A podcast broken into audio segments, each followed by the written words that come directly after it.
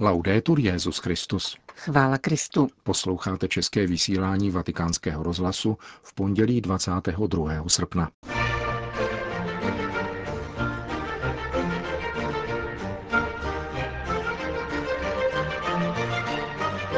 V Ježíši je všechno výrazem milosedenství, říká papež František v poselství adresovaném účastníkům konference o liturgii, pořádané každoročně italskou církví.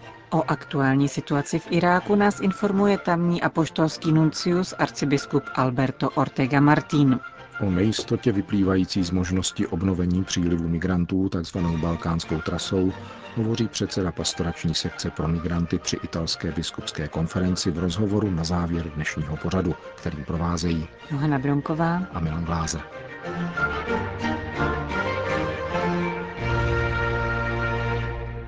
Zprávy vatikánského rozhlasu. Vatikán. Každý křesťan, ať se cítí povolán dosvědčovat milosedenství přemáháním zášti, která sužuje svět. Vzkazuje papež František v poselství podepsaném kardinálním státním sekretářem Pietro Parolínem účastníkům tzv. italského liturgického týdne. Jehož 67. ročník byl dnes zahájen v Gubiu. Toto letošní setkání kněží zasvěcených osob a lajků, pořádané každoročně italskou biskupskou konferencí, se věnuje liturgii jakožto místu, kde se aktualizuje milosedenství. Papež poznamenává, že je třeba stále zralejšího chápání liturgie jakožto zdroje a vrcholu církevního i osobního života, protchnutého milosedenstvím a soucitem a nepřetržitě formovaného školou Evangelia. Snažíme-li se žít každou liturgickou událost s pohledem upřeným k Ježíši a jeho milosedné tváři, píše se dále v papežském poselství, postřehujeme trojiční lásku, která se v Ježíši stala viditelnou a hmatatelnou.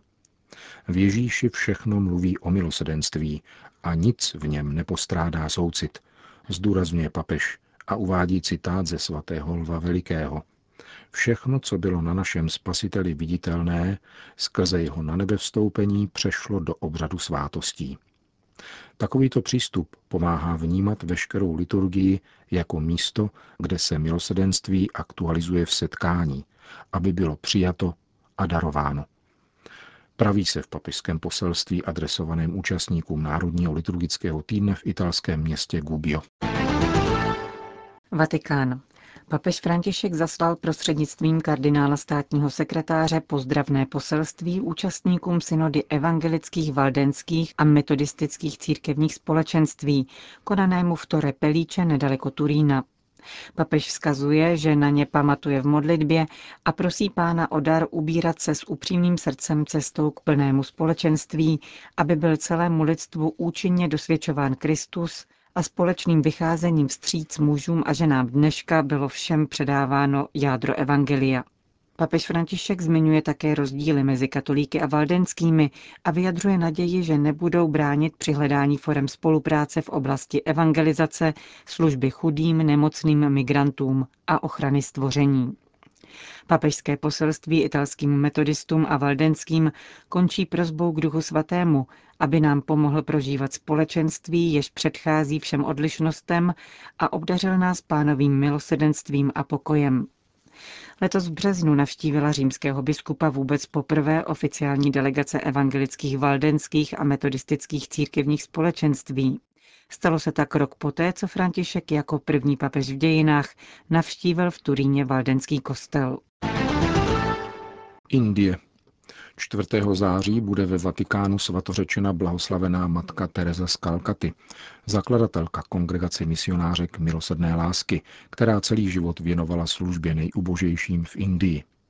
Při této příležitosti proběhne v Kalkatě čtvrtý ročník Mezinárodního filmového festivalu Matky Terezy, který bude zahájen v den narození budoucí světice 26. srpna. Přehlídku organizuje Mezinárodní katolická organizace Signis. Ředitel festivalu Sunil Lukas vysvětluje, Chceme představit co nejširší spektrum filmů a dokumentů zaměřených na postavu a život matky Terezy, laureátky Nobelovy ceny míru v roce 1979, a přitáhnout pozornost publika k dílu této misionářky. Signis chce představit nejméně 20 filmů, mezi nimiž nebudou chybět dvě světové premiéry Miluj až k bolesti a Vzpomínky matky.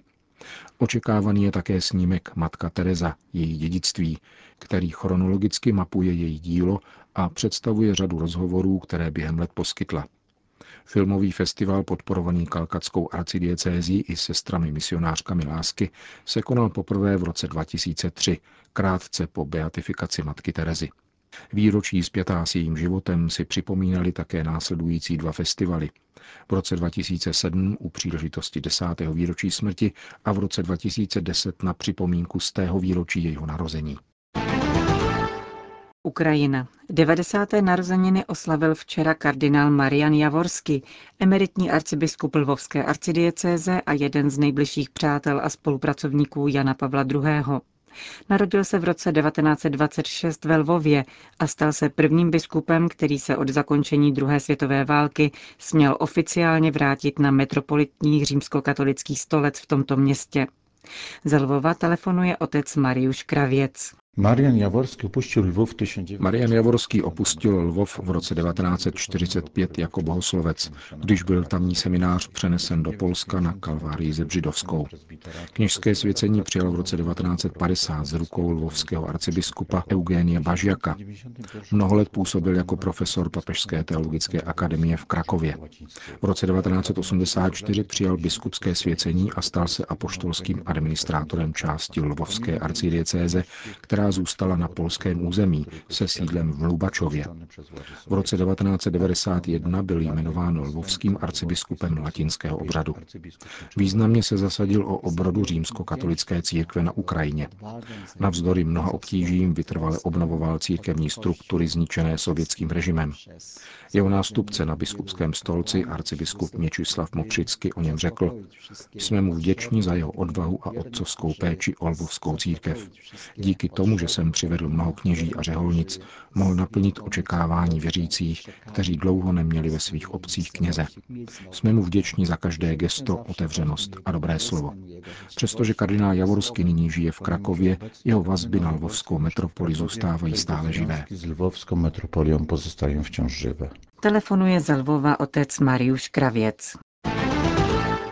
Švédsko.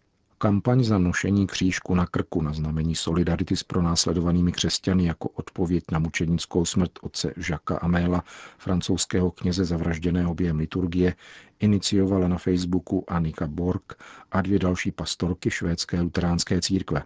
Akce vyvolala velkou polemiku a kontroverze jak v křesťanských obcích, tak v celé společnosti.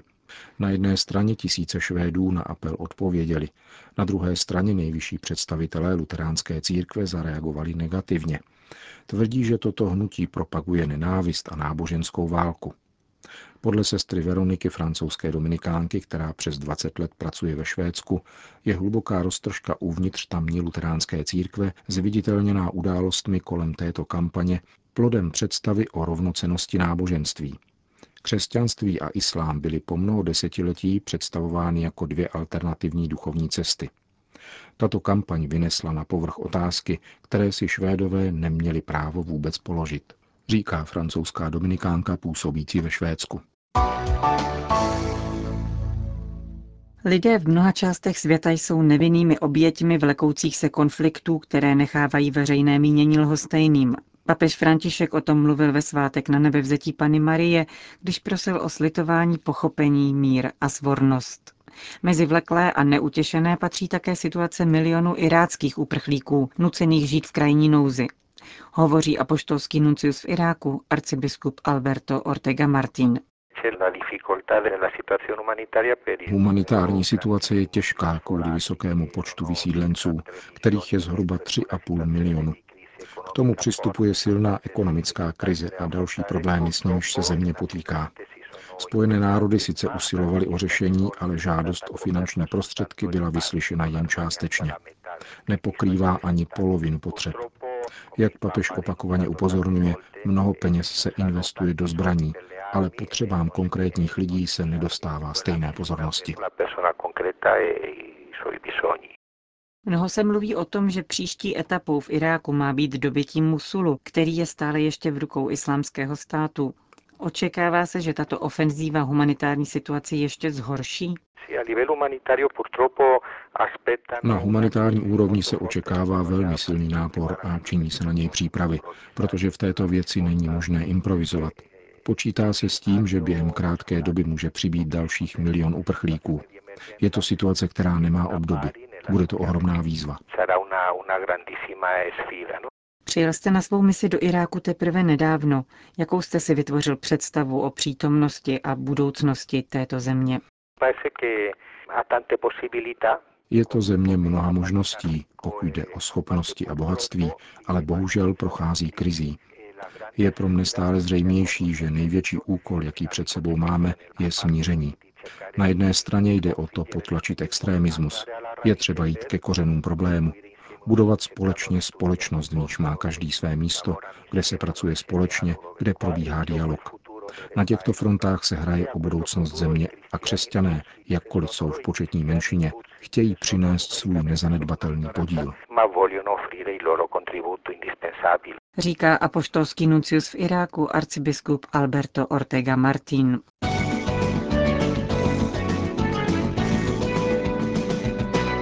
Nejasné vztahy mezi Evropskou unii a Tureckem ohledně postoje k migrantům vyvolávají nejistotu zejména v menších zemí, které jsou na tzv. balkánské trase, tedy ve Slovinsku, Chorvatsku, Makedonii i Řecku, kde se obávají dalšího hromadného náporu.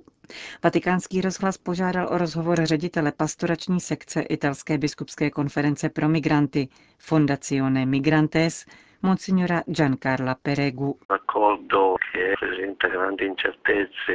Dohoda mezi Tureckem a Evropou vyvolává velkou nejistotu. Je třeba věnovat pozornost možnosti opětovného otevření tzv. balkánské trasy, která byla touto dohodou přerušena.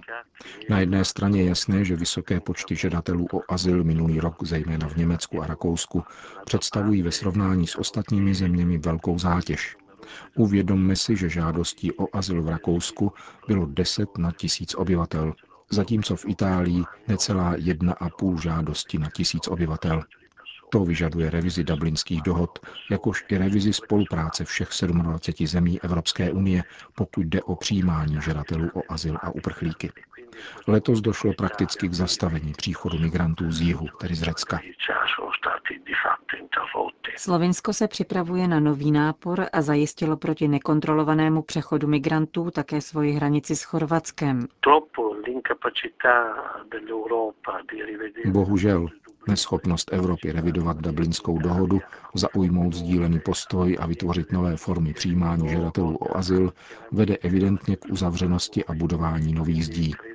Myslím, že je naléhavě nutné revidovat tuto dohodu a účinně změnit plán přerozdělování a zařazení žadatelů o azyl do všech evropských zemí. Současně si myslím, že vzhledem k nejistotě dodržení dohody mezi Evropou a Tureckem je ještě více zapotřebí vrátit se dnes k možnosti humanitárních koridorů, to znamená nedovolit, aby cestu organizovali zejména obchodníci s lidmi a opravdu zřídit účinné humanitární koridory ve všech evropských zemích pro určité dobře stanovené a přesné kvóty žadatelů o azyl a uprchlíků. Jaká je dnes situace na Balkáně? Je evidentně nejistá, zvláště proto, že mnohé země východní Evropy nebyly připraveny a byly pouze průchozí byli nepřipraveni víc než Itálie. Určitě zde neexistovala snaha vytvářet podmínky k tomu, aby žadatelé o azyl a uprchlíci byli přijati a umístěni. Situace je tedy opravdu velice nejistá a mohla by se zvláště na hranicích vyhrotit ještě více, jakmile by došlo k ještě rozhodnějšímu uzavření hranic zeměmi východní Evropy. Domnívá se vedoucí pastorační sekce při italské biskupské konferenci Monsignor Perego, který patrně naráží také na obavy, že by se proud uprchlíků z balkánské trasy mohl obrátit směrem do severní Itálie.